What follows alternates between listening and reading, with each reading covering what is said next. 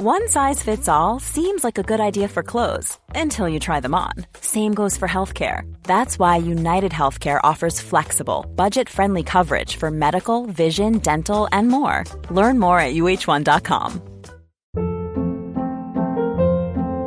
Hold up. What was that? Boring. No flavor. That was as bad as those leftovers you ate all week. Keke Palmer here, and it's time to say hello to something fresh and guilt-free. Hello Fresh. Jazz up dinner with pecan-crusted chicken or garlic butter shrimp scampi. Now that's music to my mouth. Hello Fresh. Let's get this dinner party started. Discover all the delicious possibilities at hellofresh.com. There's never been a faster or easier way to start your weight loss journey than with PlushCare. PlushCare accepts most insurance plans and gives you online access to board-certified physicians who can prescribe FDA-approved weight loss medications like Wegovy and Zepbound for those who qualify. Take charge of your health and speak with a board-certified physician about a weight loss plan that's right for you. Get started today at plushcare.com slash weight loss. That's plushcare.com slash weight loss. plushcare.com slash weight loss.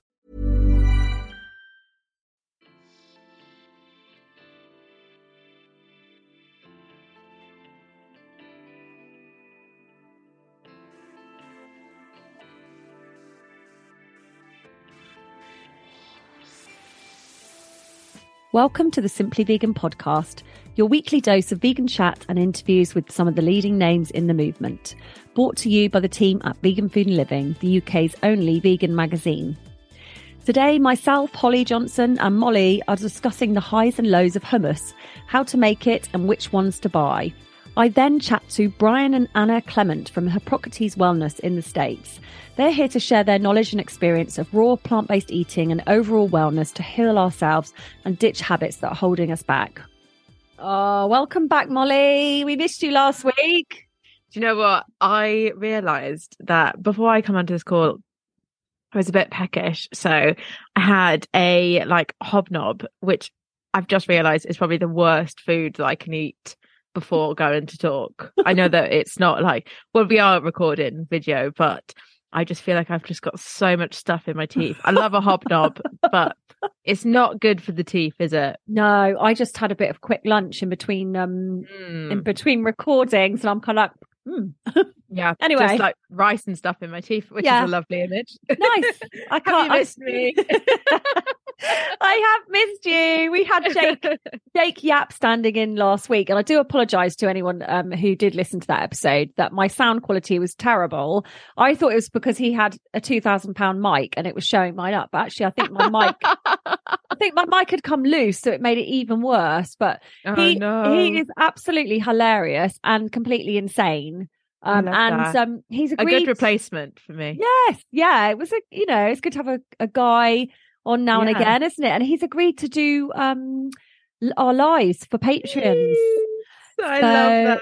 It's going to be super fun. So if you haven't already signed up, go to patreon.com forward slash simply vegan, and it's just from two pound a month. Um, so that's something to look forward to. Anyway, we're also going to London tomorrow, aren't we?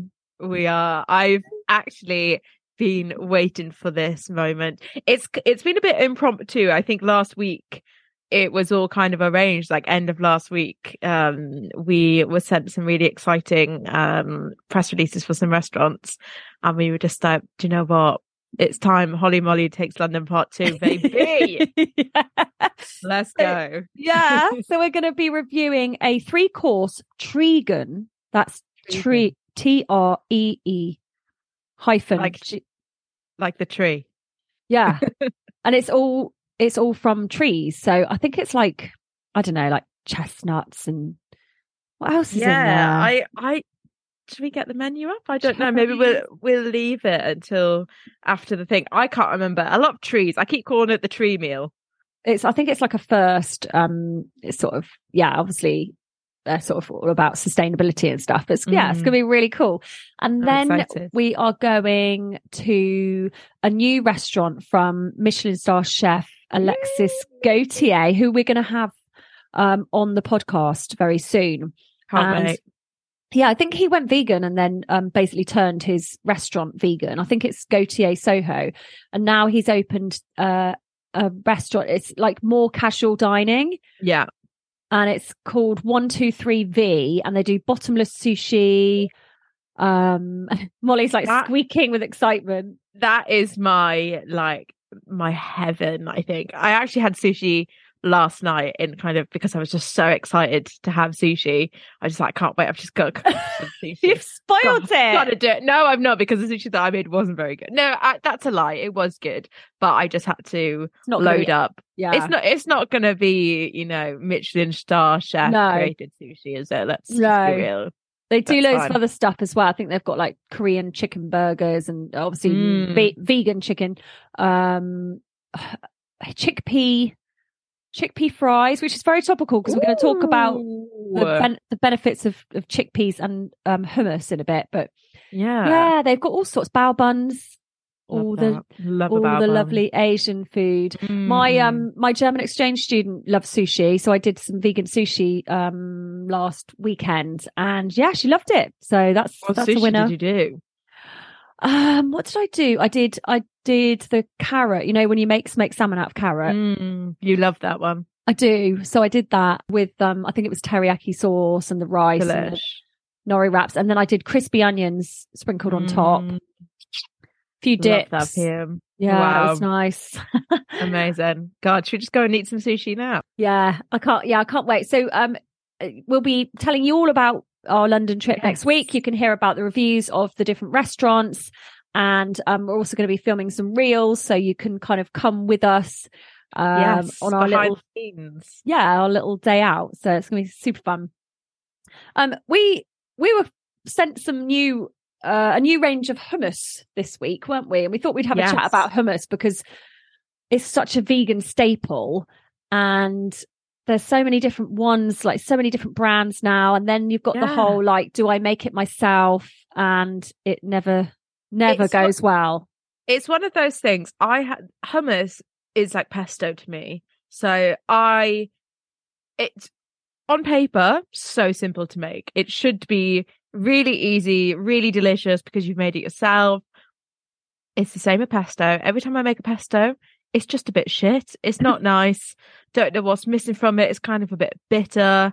Like I tried to sort of balance it out and then I've got too much of something and it's just like could have just gone and bought some for a pound in the shop. Yeah. Um, instead, I'm like five pounds down. I've used a litre of olive oil, but seven bunches of basil leaves and half a bag of pine nuts. So, yeah. I know. This is the same. So, I have the same thing with hummus. When I've tried to make hummus in the past, it's not been as bad as the pesto, but again, it's just not, I don't know what it, it's just not been as delicious. My favorite store bought hummus is always, this is me being a fancy pants now, is always the organic or extra virgin olive oil hummus. That is my favorite one. I think it's Mm. just, oh, it's so creamy. It's just, oh, Yeah, I I think some of them like are just so loaded with oil, and at least when you make Yeah. it yourself, you can control um to control what oil is going in there and the amount. Because some of them are sort of like cheap oils, like sunflower oil and stuff, which you yeah, it's not the oils that that's why I love the extra virgin olive oil one because I think it's got a better taste to it. Mm. But you are right. There's there are a lot more additives to it, and I think there's you know extra preservatives and all that kind of stuff. So when you do make your own, um, uh, it's it is obviously better. Do you know what I think it is for me? I I don't think I like tahini. well, yeah, I don't really like it on its like if you taste it on its own, it's hot. It's really bitter. It's a very peculiar taste, and some people are so obsessed with it. And I think more so, I've got a friend that's like really, really allergic to sesame, and like I love cooking her food, and I try to a lot of foods I kind of like cooking like dips and stuff like that. It always calls for tahini, so I've now gotten into the habit of swapping tahini out. So whenever anything says you know to include tahini in it, I'm just like, I don't want to do that. Yeah, Uh, uh, I think I I spoke to a guy who ran a um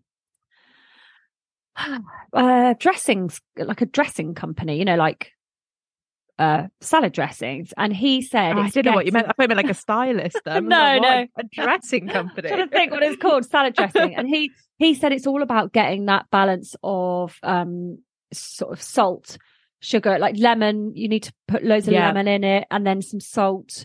But it's really hard to get the balance because whenever I make Mm. hummus, it's a total disaster. It never tastes Yeah. good. Yeah. I've I've been seeing some tips online about what so what what do you struggle with? Like the t- flavor or the texture or both? Mainly the flavor because like a lot of the time the recipes include like cumin which is really bitter if you put too Mm. much in.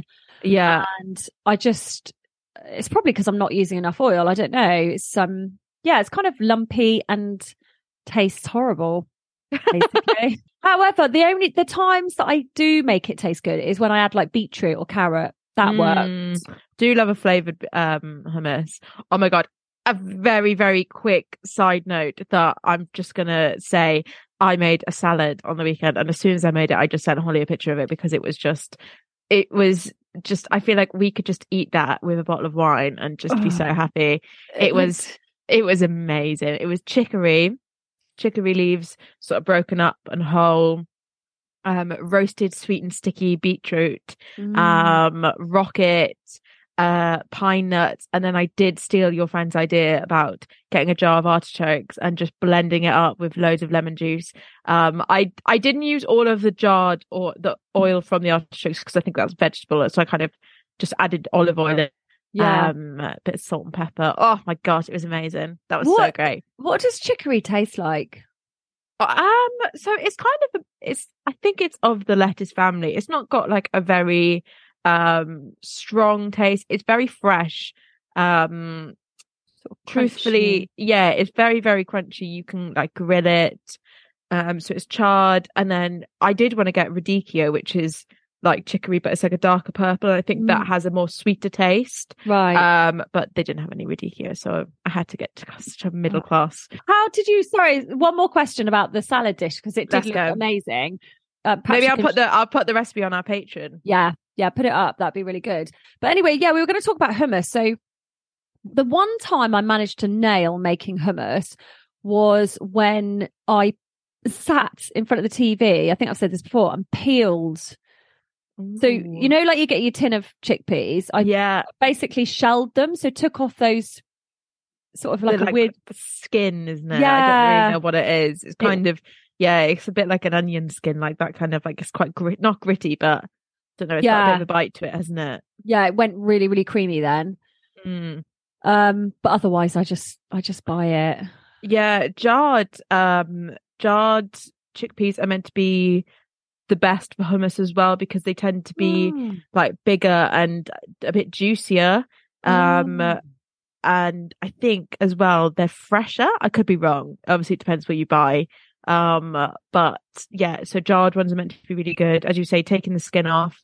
Um, apparently, boiling them ever so slightly again makes it um just creamier and softer. But the uh, it's kind of like a TikTok trend at the moment.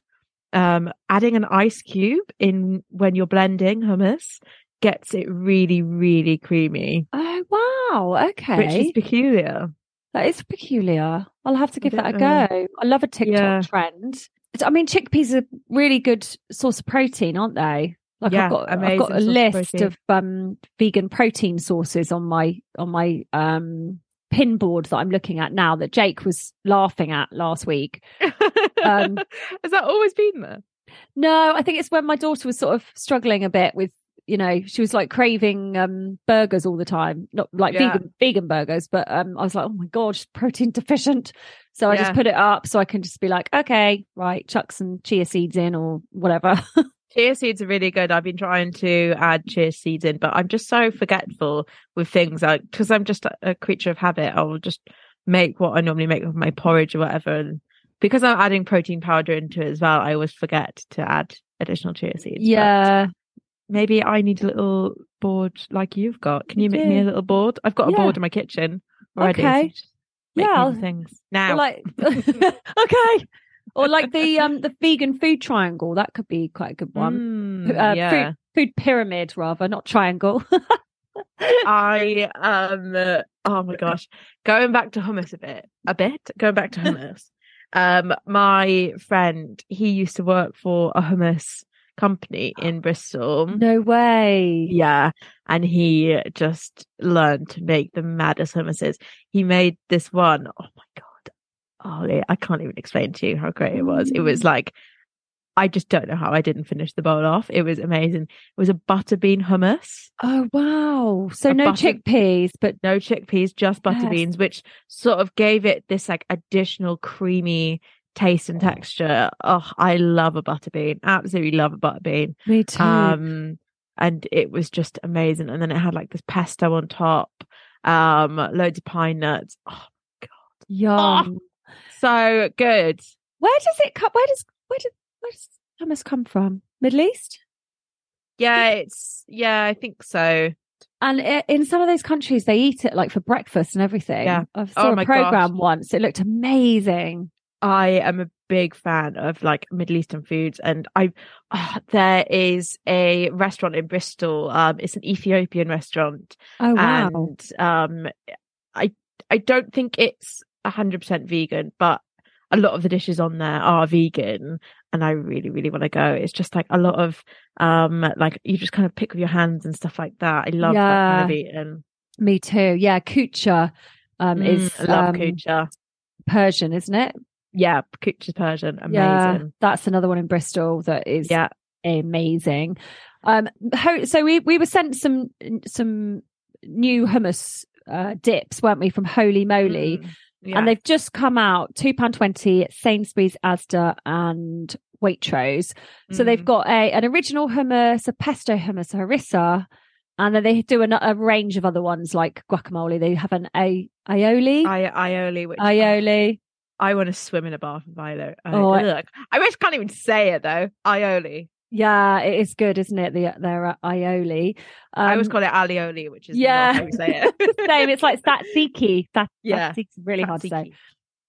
But yeah, they're really nice because they're um they're obviously a bit more expensive, but they've Mm. they've just got like they use um like better quality chickpeas, I think, and Yeah, you can oil and ta- you- stuff. You can taste the difference, and with their flavored ones as well. Like I think we've all had. My boyfriend loves Tesco's or other supermarkets as well, Mm. like red pepper hummus and stuff like that. And I just kind of, I think they're so bland. Like I don't Yeah. think it tastes nice. But these, um, particularly the harissa one, I really liked, and the pesto hummus as well. That was delish. Mm. Um, I think when you've got a flavored hummus, I want to taste it. Like, give me the flavor. You know, yeah, don't be making me add some hot sauce on top because I can't taste anything. Because I will. yeah. I uh, I used to get a sun dried tomato one from Morrison's. That was nice. Mm. That was quite. Sun dried tomatoes are so good for adding flavour, aren't they? Yeah, sun dried tomatoes are really nice, especially if they're like roasted as well. Mm. Oh, love a roasted tomato. Yeah, delicious. Oh, what's Mm. what about the tomato shortage then? Have you been affected? Right. It's actually so scary. Like it really, whenever it, it brings me back to COVID days when you'd go into a supermarket and the whole aisle would be empty. Like that, Yeah. like, and that just give me just instant anxiety. Like, fuck, we're all going to die. Obviously, that's not going, well, we are all going to die, but that's not going to happen immediately. What am I saying? we'll be okay without tomatoes for a few we'll weeks. be, we'll be, I'm, I am playing into this like You panic. are. We You to are, panic. it. Which, which, do you know what? I, it's actually been a bit of a benefit to me because I've realized, okay, Tesco aren't going to have it, but I know that my local fruit and veg are going to have them. And I'm privileged enough to be able to afford to shop there because I know they are a little bit more pricier than supermarkets. So, you know, that has been a bit of a blessing. And it also just kind of, I find whenever you do shop in fruit and veg, you do just get to know what's in season better. Yeah, I used to like going to the greengrocers. There's loads of those. Um, in, let's talk about Bristol again. I know. Um, yeah, there's loads of them there. We've we've got one, but it's very expensive Mm. and it's attached to a butcher's. So I have to go in with something covering my mouth and not look at the the pigs that are hanging up behind the butcher counter. There's such a, a distinct butcher smell, isn't It it? just smells like I don't want to think about it anymore. Actually, we'll No. move off this topic. yeah. now. Let's let's get back on back onto hummus. Do you know what I hate the most about hummus? Though I feel like there's a time, a time period where it's edible and then it's just instantly not edible. It's when it's got that like the water that's just It's- kind of like formed on the top and it's got its own little swimming pool in there. Yeah, it starts to like And it- separate. Oh, it's so bitter as well. My boyfriend would be like, Yeah, lovely, delicious. Like, you're insane. Why are you eating that? Oh, I've just spoken to um, Jim Moore from the Bloody Vegans podcast. He's not my boyfriend. He's married. I'm married. I don't fancy him, but he's so lovely. And he's just uh, like, I, I think because you were saying like Cherry just eats whatever. They're, you know, he's quite laid back. Yeah, Jim, Jim's brilliant. And he was like an hour and a half we were chatting and he's so chilled and he's just like, you know, just having a nice chat. And I'm like, yeah, hyper woman. And I'm like, I know. what-" He he is great. When we had our talk at VegFest, remember that when we were hosting? That Well, was not great. hosting. Well, we were talking. Um, uh, yeah, I felt like we were both kind of we had to be a bit more reserved because I feel also a probably because we were very nervous, so Yeah. we were just slightly more casual than we would normally be. Yeah. Um, and yeah, Jim and Jake, they were cool as cucumbers. Yeah, they were. Yeah, I just need, I was sort of like, take a deep breath, Holly, stop talking so fast and just relax.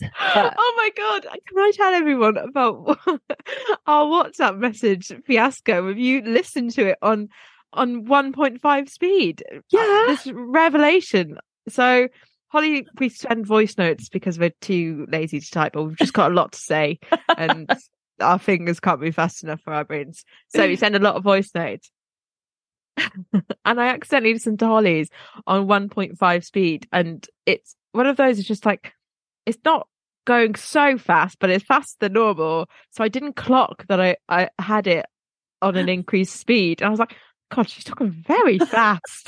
thing is, I think I talk fast anyway when I'm like, Yeah. leaving messages and stuff. So it's like super hectic. I know. Well, I and then I replied to you and said, "Yeah, I listened to all my voice notes at 1.5 speed You're because a maniac. it's quicker. What are you quicker." doing? How are you consuming that much information? People, well, it's just you know, like sometimes people will be sort of like, "Hi."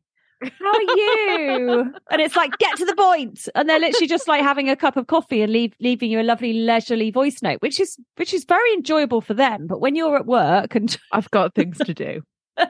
exactly. So you have to speed it up and then it makes it normal speed. But It's like a polite fast forward, I suppose. It You're not like you're not missing anything. You're just No. sort of, you know, Yeah. let's, let's But- speed this whole thing up a bit. yeah.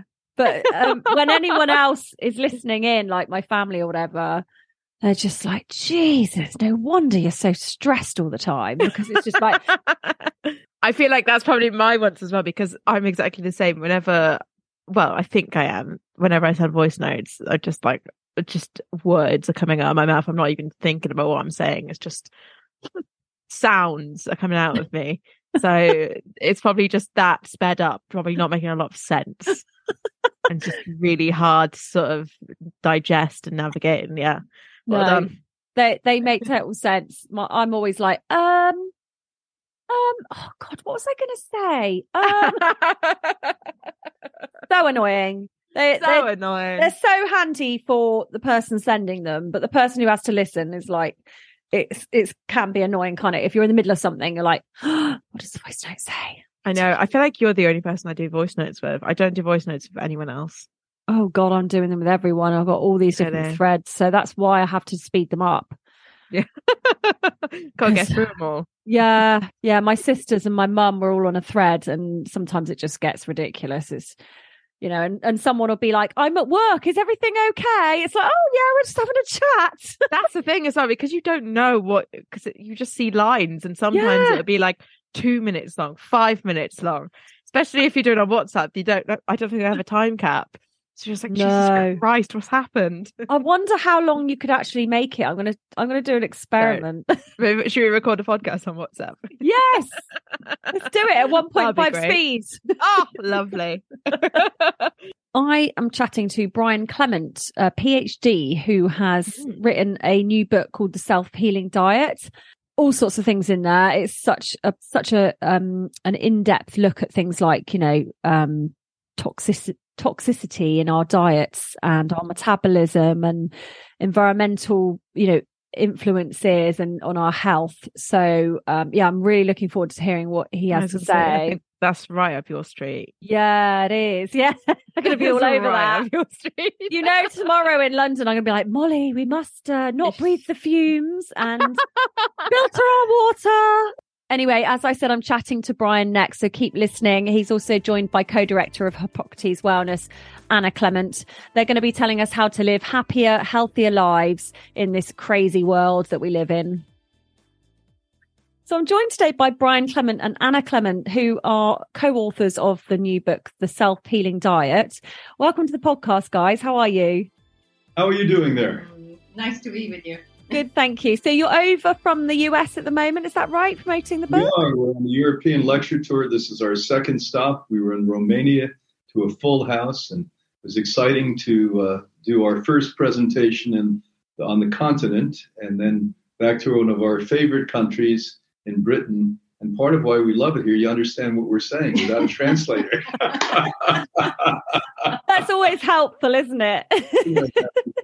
the translator slows things down. yes. But I, I've been this is probably a hundred times I've been through England to speak over the decades I've done this, and so it's wonderful because you know we've been on a mission, Anna Marie and I, a total of hundred years. So she began in 1971 or 72. I began in 1970. Uh, Anna's from Sweden, and Yeah. she directed a very famous uh, plant-based center there back in the 70s. And I was blessed I joined the Hippocrates Health Institute team in 1975, and we were asked to become directors in 1980. And we had a lot of ambition, so we said yes. And ever since, we've been trying to figure out what it means.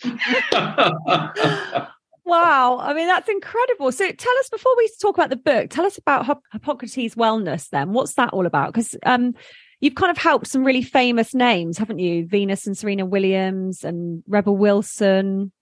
well, Yeah. even famous people are stupid and they get sick and eat crappy food and do Yeah. bad things to themselves. So, I mean, the famous people are important. We have a wall full of them. Anthony Hopkins was one of our favorite because he's a great actor. He's committed to his art. Uh, but average people from your country and all over the world have come, and and because many of them have been told they're catastrophically sick, so our notoriety and reputation for the last 70 years since we founded the progressive health field, and we were the first uh, residential lifestyle medicine center. We created the word lifestyle medicine back in the 1950s when I was a little boy. Uh, the year that Anna was born in 1956, the Institute opened its doors in Yes. Boston. Mhm. And uh, now half the people that come to us are sensible people, maybe like you. I don't know you that well, but you seem sensible so far. I don't know about that, but yeah. You've seen your mother and father go down. You've seen your neighbors, your aunts, your uncles. You've seen all of this nonsense. You say, wait a minute, I don't want to go down the same road. So, uh, the way our founder understood it correctly is back in the 50s, she understood what was lacking in healthcare then, and sadly still today, is self care.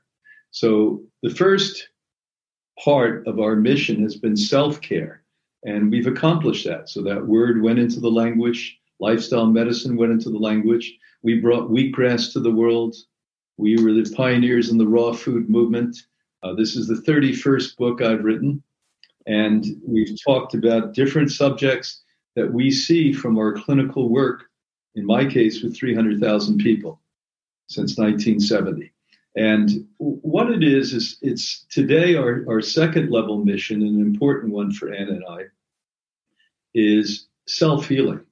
Because if people don't realize that they are the only ones that can heal themselves, they'll still be sucked up by a negative system. Mhm. And yes, maybe the natural healthcare system's a step above the other, but it's still a system. So what we want to do is give people an independence and make them realize that their great grandmothers and great grandfathers didn't have to run every time they had a sniffle to the doctor or the chemist. They they understood things intuitively, instinctually, and wisely to do. Uh, if you brought somebody from 1880 here today uh, and let everyone look at what we're doing in London and in New York City, they'd be appalled. Mm. Uh, what is fast food? I mean, that only started when I was a little boy, and yeah. it's riddled with deadly chemicals. So the list goes on. So our work at Hippocrates Wellness has been to transform lives. The name of our core program is Life Transformation, but we actually lay on the top of that different different realms. So we have a mindfulness program for those people that are so stressed and so confused. Maybe they're in a bad partnership. Maybe they hate their job. We have an immune and cancer program for people who find themselves facing p- potential death. We have a fitness program for those people who, by the way, uh, like me at one time, never exercised a day in our life, or like me at one time, weighed 120 pounds more than I do presently. And we have a program that literally teaches people about electromagnetic energy medicine, which is the future of healthcare. Yeah, most people are not taught uh, from home, and, and, normally in the old days we were taught from home how to take care of ourselves when we had a cold, when we had pain, when we had inflammation. So medicine is amazing at diagnosing, and of course, emergency is fantastic.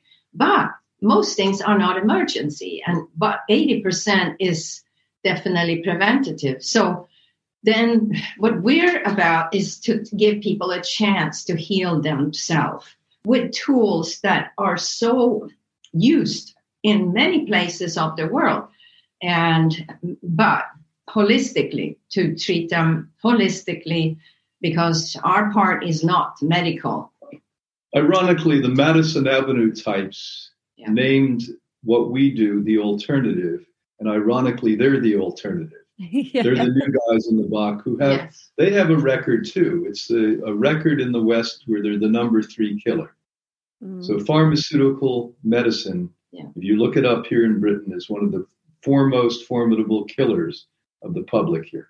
And it's not because that's their intent. Mm. It's because it's their incompetence. And when we drill it down to it's all about taking a medicine other than it's all about changing so you don't have a damn disease or changing so you can get rid of the disease. This is the end result. If it's a profiteering uh, process rather than a healing process, that's what occurs.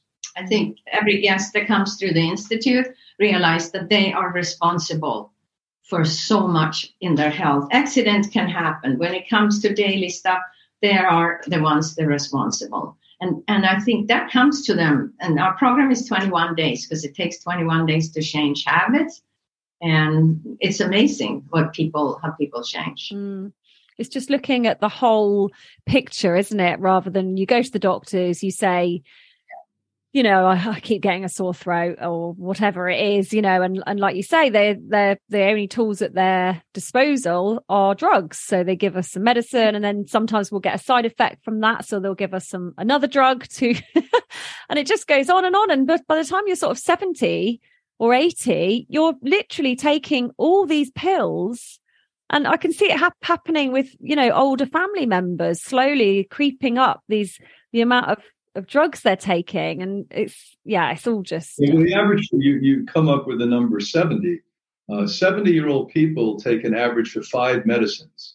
Wow, wow. there's less than 10% who take none and they're almost all immigrants who come from cultures where they're not so dependent as we are in right. britain and the united states etc so i mean they at least have some common sense left. I think that's a, a, a historic thing in our country.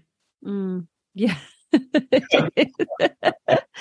tell us about some of the themes in the book then. It, it's very um in depth you know it covers such a wide range of things doesn't it? What are some of the key is it true that your favorite chapter was on romance? Love that chapter.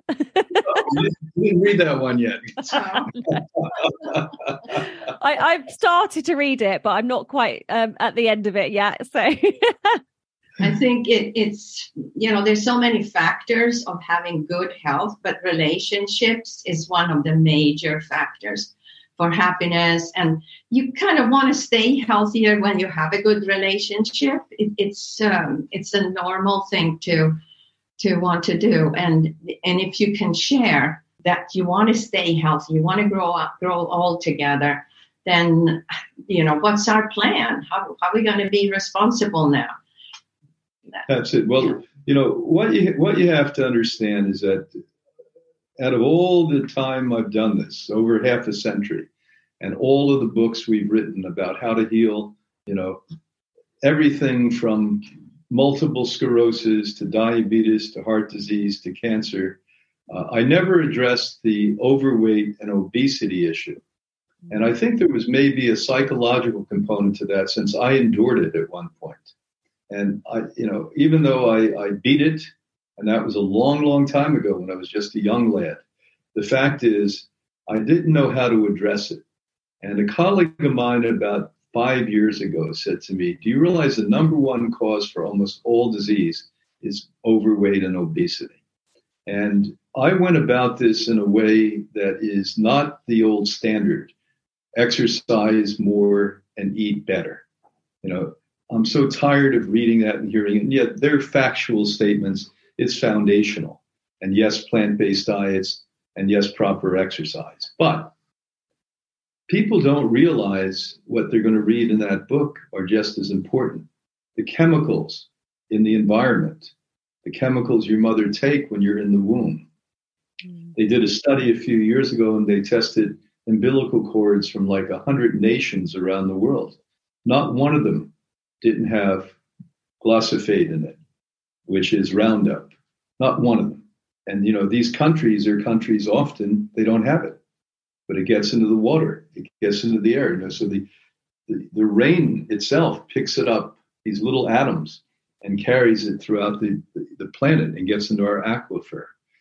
People don't realize that your emotional state is as important, if maybe not more important, than what you eat when it comes to that, your self image. And I'll tell a fun story. Years ago, we had one of the funniest, she was really the funniest woman I ever met and why she was so funny, she was compensating for her 425 pound weight. She could, it was painful to watch her walk. Mm. She would walk like a duck, yeah. and her legs were just so large, it was sad. And in one of my classes, I suggested that you've got to create a visualized image of who you want to be. And she took it to heart.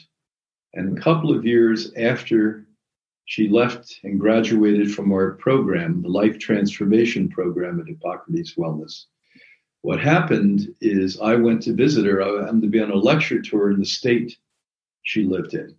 And this very attractive, thin, blonde girl opened up the door. And I said, Is your mother at home? And she went back. She's very bright, as comedians are. She's not a professional, she should be and came out again. And I looked at her eyes. I'll never forget eyes. And uh, it was Nancy, and she was down to 120 pounds.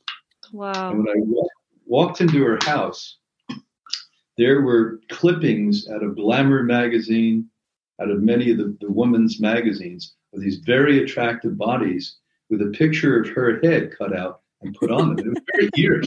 All I could think about are these murder mysteries I saw. And I, yeah. I was backed up to the door, and I didn't really know her well. She uh, was just fun. And I finally had the courage to ask, who, who told you to do that? She said, You did, Brian. And I flashed, and I remember saying that. So, our mind and how we image ourselves and who we think we are and what we think we deserve is so important. It mm-hmm. actually, your thought patterns create the biology within you. And this is what we see with people reversing disease, too. Right. And so that's important. Equally important is cell phones. People don't realize that there's clear studies, not maybe studies, that show us that people gain up to 30% more weight by cell phones. And how does that work? Well, is it the cell phone making you fat? No, you don't eat the cell phone. the cell phone eats you. And that's the problem. 67% of the people who use cell phones are so enthralled in it, it's an addictive device for them. And the second problem with that is every time you put that electromagnetic field on right next to your damn head, where you're sticking it intentionally, by the way, it actually shuts the hormones off that tell you that you're no longer hungry. And so what it does is it turns on the I'm hungry hormones. So when you're on the phone and you don't have a life and you're running around and you're stressed and you don't have a good partnership and you hate your job and you don't have enough money and bump and then there's inflation happening and then you turn on the telly and you see Parliament. Oh whole, it, it, what's going on up in U- Ukraine? Yeah, I know. you're eating potato chips. Yes, they're organic, but you're eating potato chips. so what's the difference? Nothing. I mean, so these are the things people I don't they don't really think about. They don't ponder, nor does anyone address it because the story is so simple eat less and exercise more, but it's not the story. If you don't change your mind, change your heart, change your soul, change your life, you're going to be fat or going to be skinny. Because mm. it's inverse too. Some people just can't gain weight because they so abuse themselves emotionally and they don't have a value and they're little petite. And women, we see this more than men, although we have anorexic men and bulimic men. It's more of a woman thing because we have this really sick image of what a woman should look like in our society. You've got to look like a skinny little emaciated girl or, or you're, you're considered something non-attractive. And so all of this stuff starts when you're five years old and 10 years old and little girls pick this crap up. Mm. And before you know it, that's an emotional thing about weight too. Yeah. Yeah. A lot has to do with the gut flora. So the 100 trillion microbes that we should have working for us 70% of our immune system 90% of serotonin. That's not that's not functioning well. We are not going to metabolize food. We're not going to absorb food well and we're going to put on weight from that. Now i just did an hour and a half presentation on the latest science on that on youtube. It's called inside is you. Mm. and two i'll just give you two facts that are shockingly amazing that 80% of your immune system comes from healthy bacteria in the intestine. So let me repeat if you don't have healthy bacteria in the intestine, you're going to get COVID and you're going to die from it. You're going to get cancer and it's going to grow and it's going to kill you. You're going to have more heart attacks, you're going to have more strokes. Not maybe, factually. Now. And depression. So the second thing we now know is 90% of your brain chemistry comes from healthy bacteria in the gut. And how that works is if you don't have healthy bacteria, it doesn't go up the neurological system to the brain and turn on something called the serotonin receptor site. And if that serotonin receptor site's not turned on, you'll end up with depression or worse, bipolar, schizophrenia, etc. So one of my colleagues is a psychiatrist, and 35 years ago he used to suggest this to me, and I sort of let that go off my back. But boy, is he right. And now we have the science on it. In the last year, the science is very clear. So 80% of immunity, your overall biological health, and 90% of your psychological health comes from healthy bacteria in the intestine. Last thing, if you're not eating raw plant-based diets that are organic, let me repeat this. I'm not saying cooked. You're not eating raw plant-based diets that, by the way, have water, cellulose, enzymes, phytochemicals, phenols that are in there they're the food for healthy bacteria in the gut. Now, yes, if you're plant based, you're much better than meat. And people say, well, why are meat so bad? Well, now I'm going to give you the overwhelming reason meat's so bad. because, by the way, if you took chicken and put it, yes, organic, I know people, chicken in your kitchen and never Which refrigerate. Which is a joke on everybody because nobody checks. Yeah, anything. there's no such thing. No. So you put it in your kitchen and did not refrigerate it, could you walk in there in three days? What would that kitchen smell like? But it doesn't take three days. It takes about 30 to 40 minutes to rot, putrefy, and decay in the intestinal tract, wiping out healthy bacteria. Mm-hmm. And milk does the same, even organic milk. And so the list goes on. Anyone today that doesn't comprehend that everyone should be on a plant based diet, everyone today who's a plant based eater who doesn't comprehend that we share the planet with 8 million known species. There's about 12 million we think. We know 8 million. 100% of those species in nature eat 100% raw diet. The only species, us, and those of us that live this way on raw, organic, plant based, we just don't age though. I'm in my 70s. Yeah, you do look incredible, both of you. Everyone's going to age, but we age naturally mm. the way the rest of the population does. If you don't have chi, if you don't have vigor, if you don't have sexuality, if you don't have humor as you're aging, well, you might as well die. Yeah. so what what sort of foods do you eat then? You know, breakfast, lunch, dinner, and snacks. And what's your kind of average day to day diet like? We yeah, we do intermittent fasting, so we we don't have breakfast. We just Okay. drink. Drink. You know, we have green juice, a lot of water, and Florida, we have coconuts. We actually open coconuts from our property and eat them. Yes. Lovely. Then then uh, then The there i- is lunch. Yeah, lunch is the big one. So we should all, everyone listening, no matter what your choices are, be it deadly or healthy, uh, your biggest meal should be in the middle of the day. And so in our case, we eat almost all raw. Yeah. Percentage wise, it's 90%.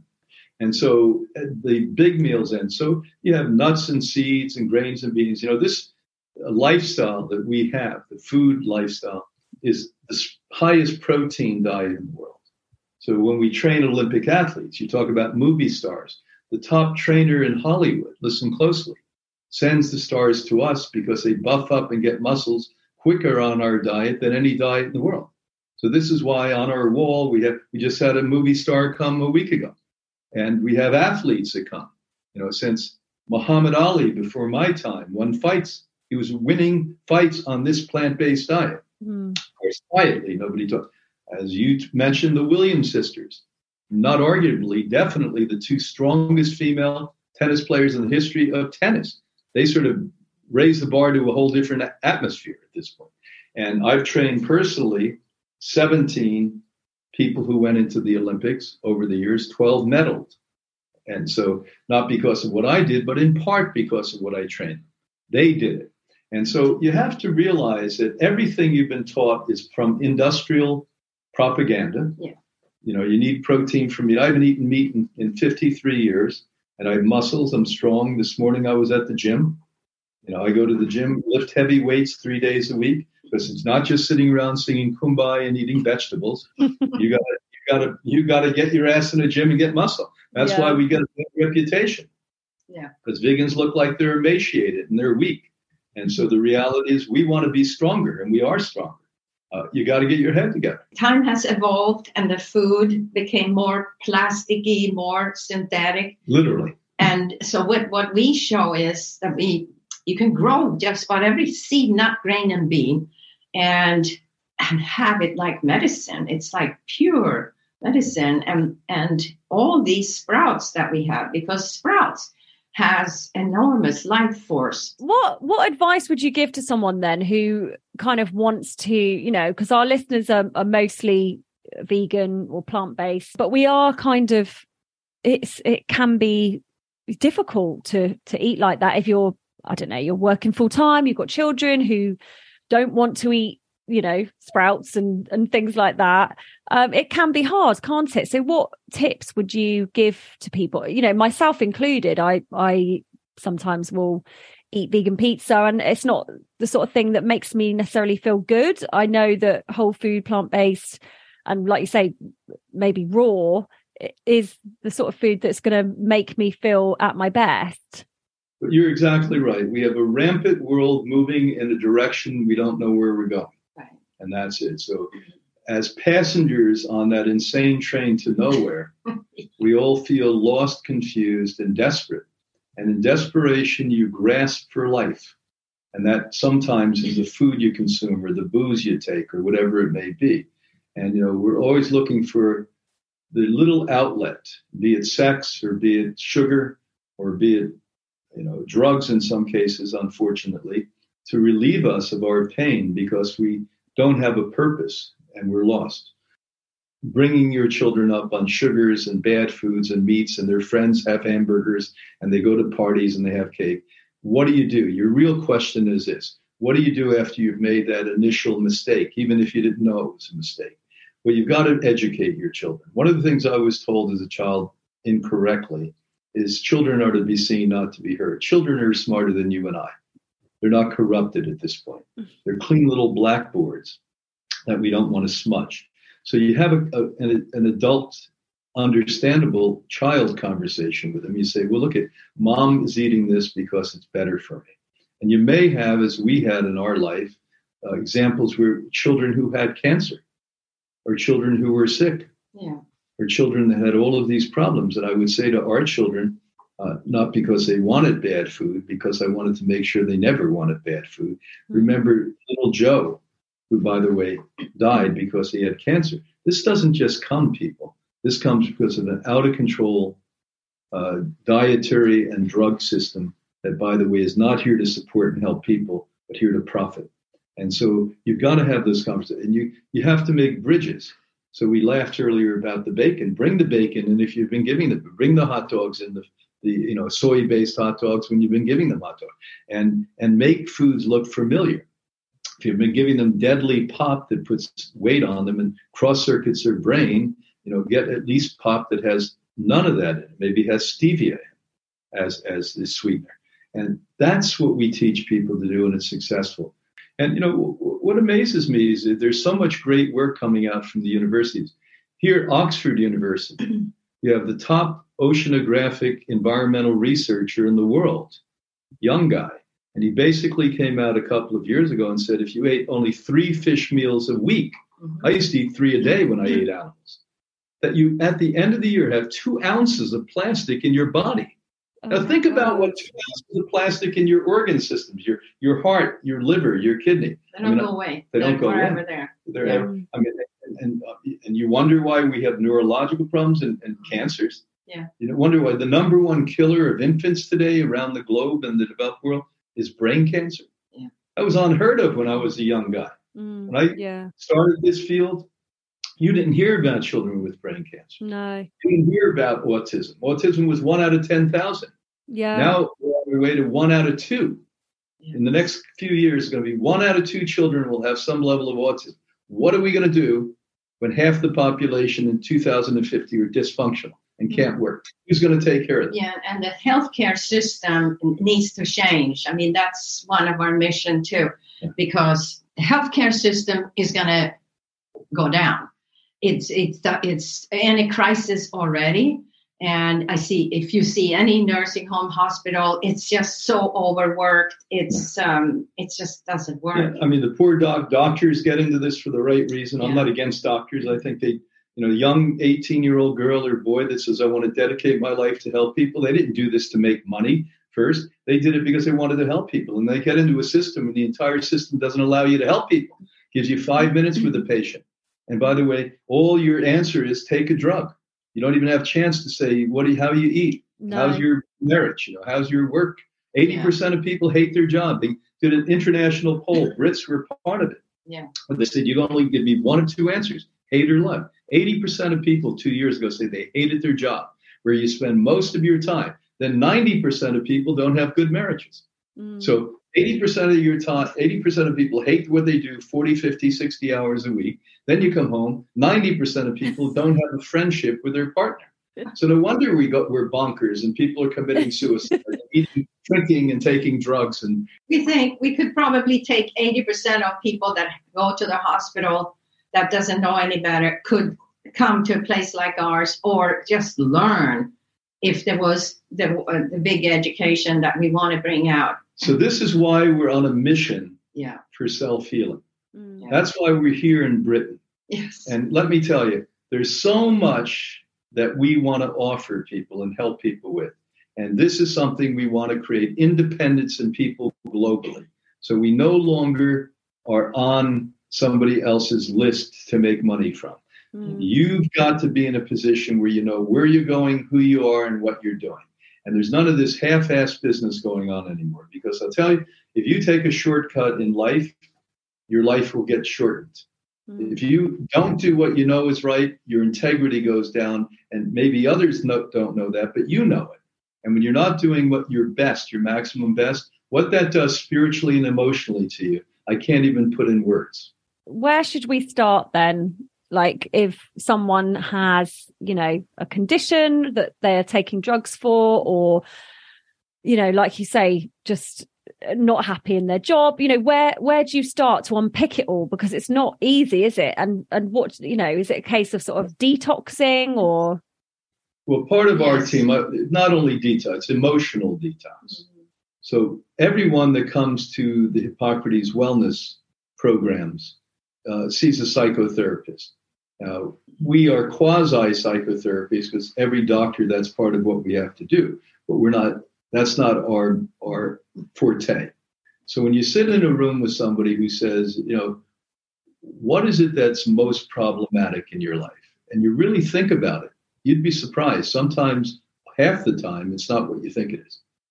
Uh, when people walk into my office, say, doctors told me, four doctors told me I'm going to die. I say, what do you want? And they say, always say to me, I want to get healthy. And I say, that you're asking for the wrong thing. And they look at me puzzled. I said, what you need to ask for is, I want to be happy. Hmm. being sick and hope thinking you're going to die prevents you from what you really want, and that's being happy. And it sort of lightens the burden. So, most important when it looks at where you start, you start in the in a position that is most problematic for you that you're ready and willing to submit yourself to. If you don't get the big elephant out of the room, the big monster out of the room, you can't get to the second. So for me, it was a weight, and you know, then I once I started unravel that, I realized I was smoking. I gave that up in a day. Grass, I gave up in a day. Sometimes it's a process. You know, you get the big elephant. It's a process. Give yourself time. For those of you that are facing a big disease, you know, it may kill you. Let's be clear on that one. You don't have the time. You've got to get on the horse and learn how to ride it, no matter what. And that's why Hippocrates exists for those people. You know, we have this depth of time, experience, clinical research that no one on the planet has. Mm. And other people, you know, somebody asked me earlier, uh, what makes a difference between your place and other retreats? I said, we're not a retreat. We're the opposite of a retreat. Mm-hmm. We're about bringing you back to life, not taking you out of life. Yeah. We want to, we want to get give you an understanding that there is a, a path, a proven path, a functional path, a practical path. And if you take those messages and those tools and that example and you employ it, we see people conquer disease, prevent disease, and most important, premature aging. A book I'm writing right now is How to Live 220 with a, a retired endocrinologist. And why he's writing the book with me is his wife came to us 19 years ago with stage four melanoma, which is 100% mortal. In modern medicine, they never see anyone get better. She got better. And with his brilliance in, in allopathic medicine as an endocrinologist, he took that same level and, and for the last 19 years studied what we do as well. And so we now know there's a real pathway. This isn't pie in the sky nonsense anymore, that your generation will commonly live to 120, even 140, and your children's generation will commonly live to 200 years old. And every one of these researchers, uh, Longo, uh, Sinclair from Australia, uh, every one of them tell you plant-based diets. Every one of them tell you exercise, but that's not enough. The mm. thing that we're now learning about is molecules, taking molecules into the body that literally are pro body, not medicines, but molecules. And when you do that, I'm proud to say my youngest child, who's in medical school now, will literally easily live to 140 years if they do what it takes, if you do what it takes. There's, I mean, there's so much we could talk about. And like I said, there's so much in the book. Thank you for joining us today. And, you know, if if anyone listening wants to read more about this, I know I certainly do. The self healing diet is it's out out now. Is that correct? It is. You can bounce on Amazon, download it, and get it. Yeah, it's all over the world. And again, you know, I'm here doing conferences, but keep your eyes and ears open. This will happen because we're on a mission to change humans' course. Uh, we need to survive. We will thrive in the future, but people have to let go of everything they've ever thought was normal. And that brings us to the end of today's episode. We'd love to hear what you think. So please, please do leave us a review on Apple Podcasts or your platform of choice as it helps us to rank in the charts. We also have a podcast live coming up and you can watch the video of this episode and more um, over on Patreon where you can join us from £2 a month. See you next week when I'll be chatting to School Night Vegan.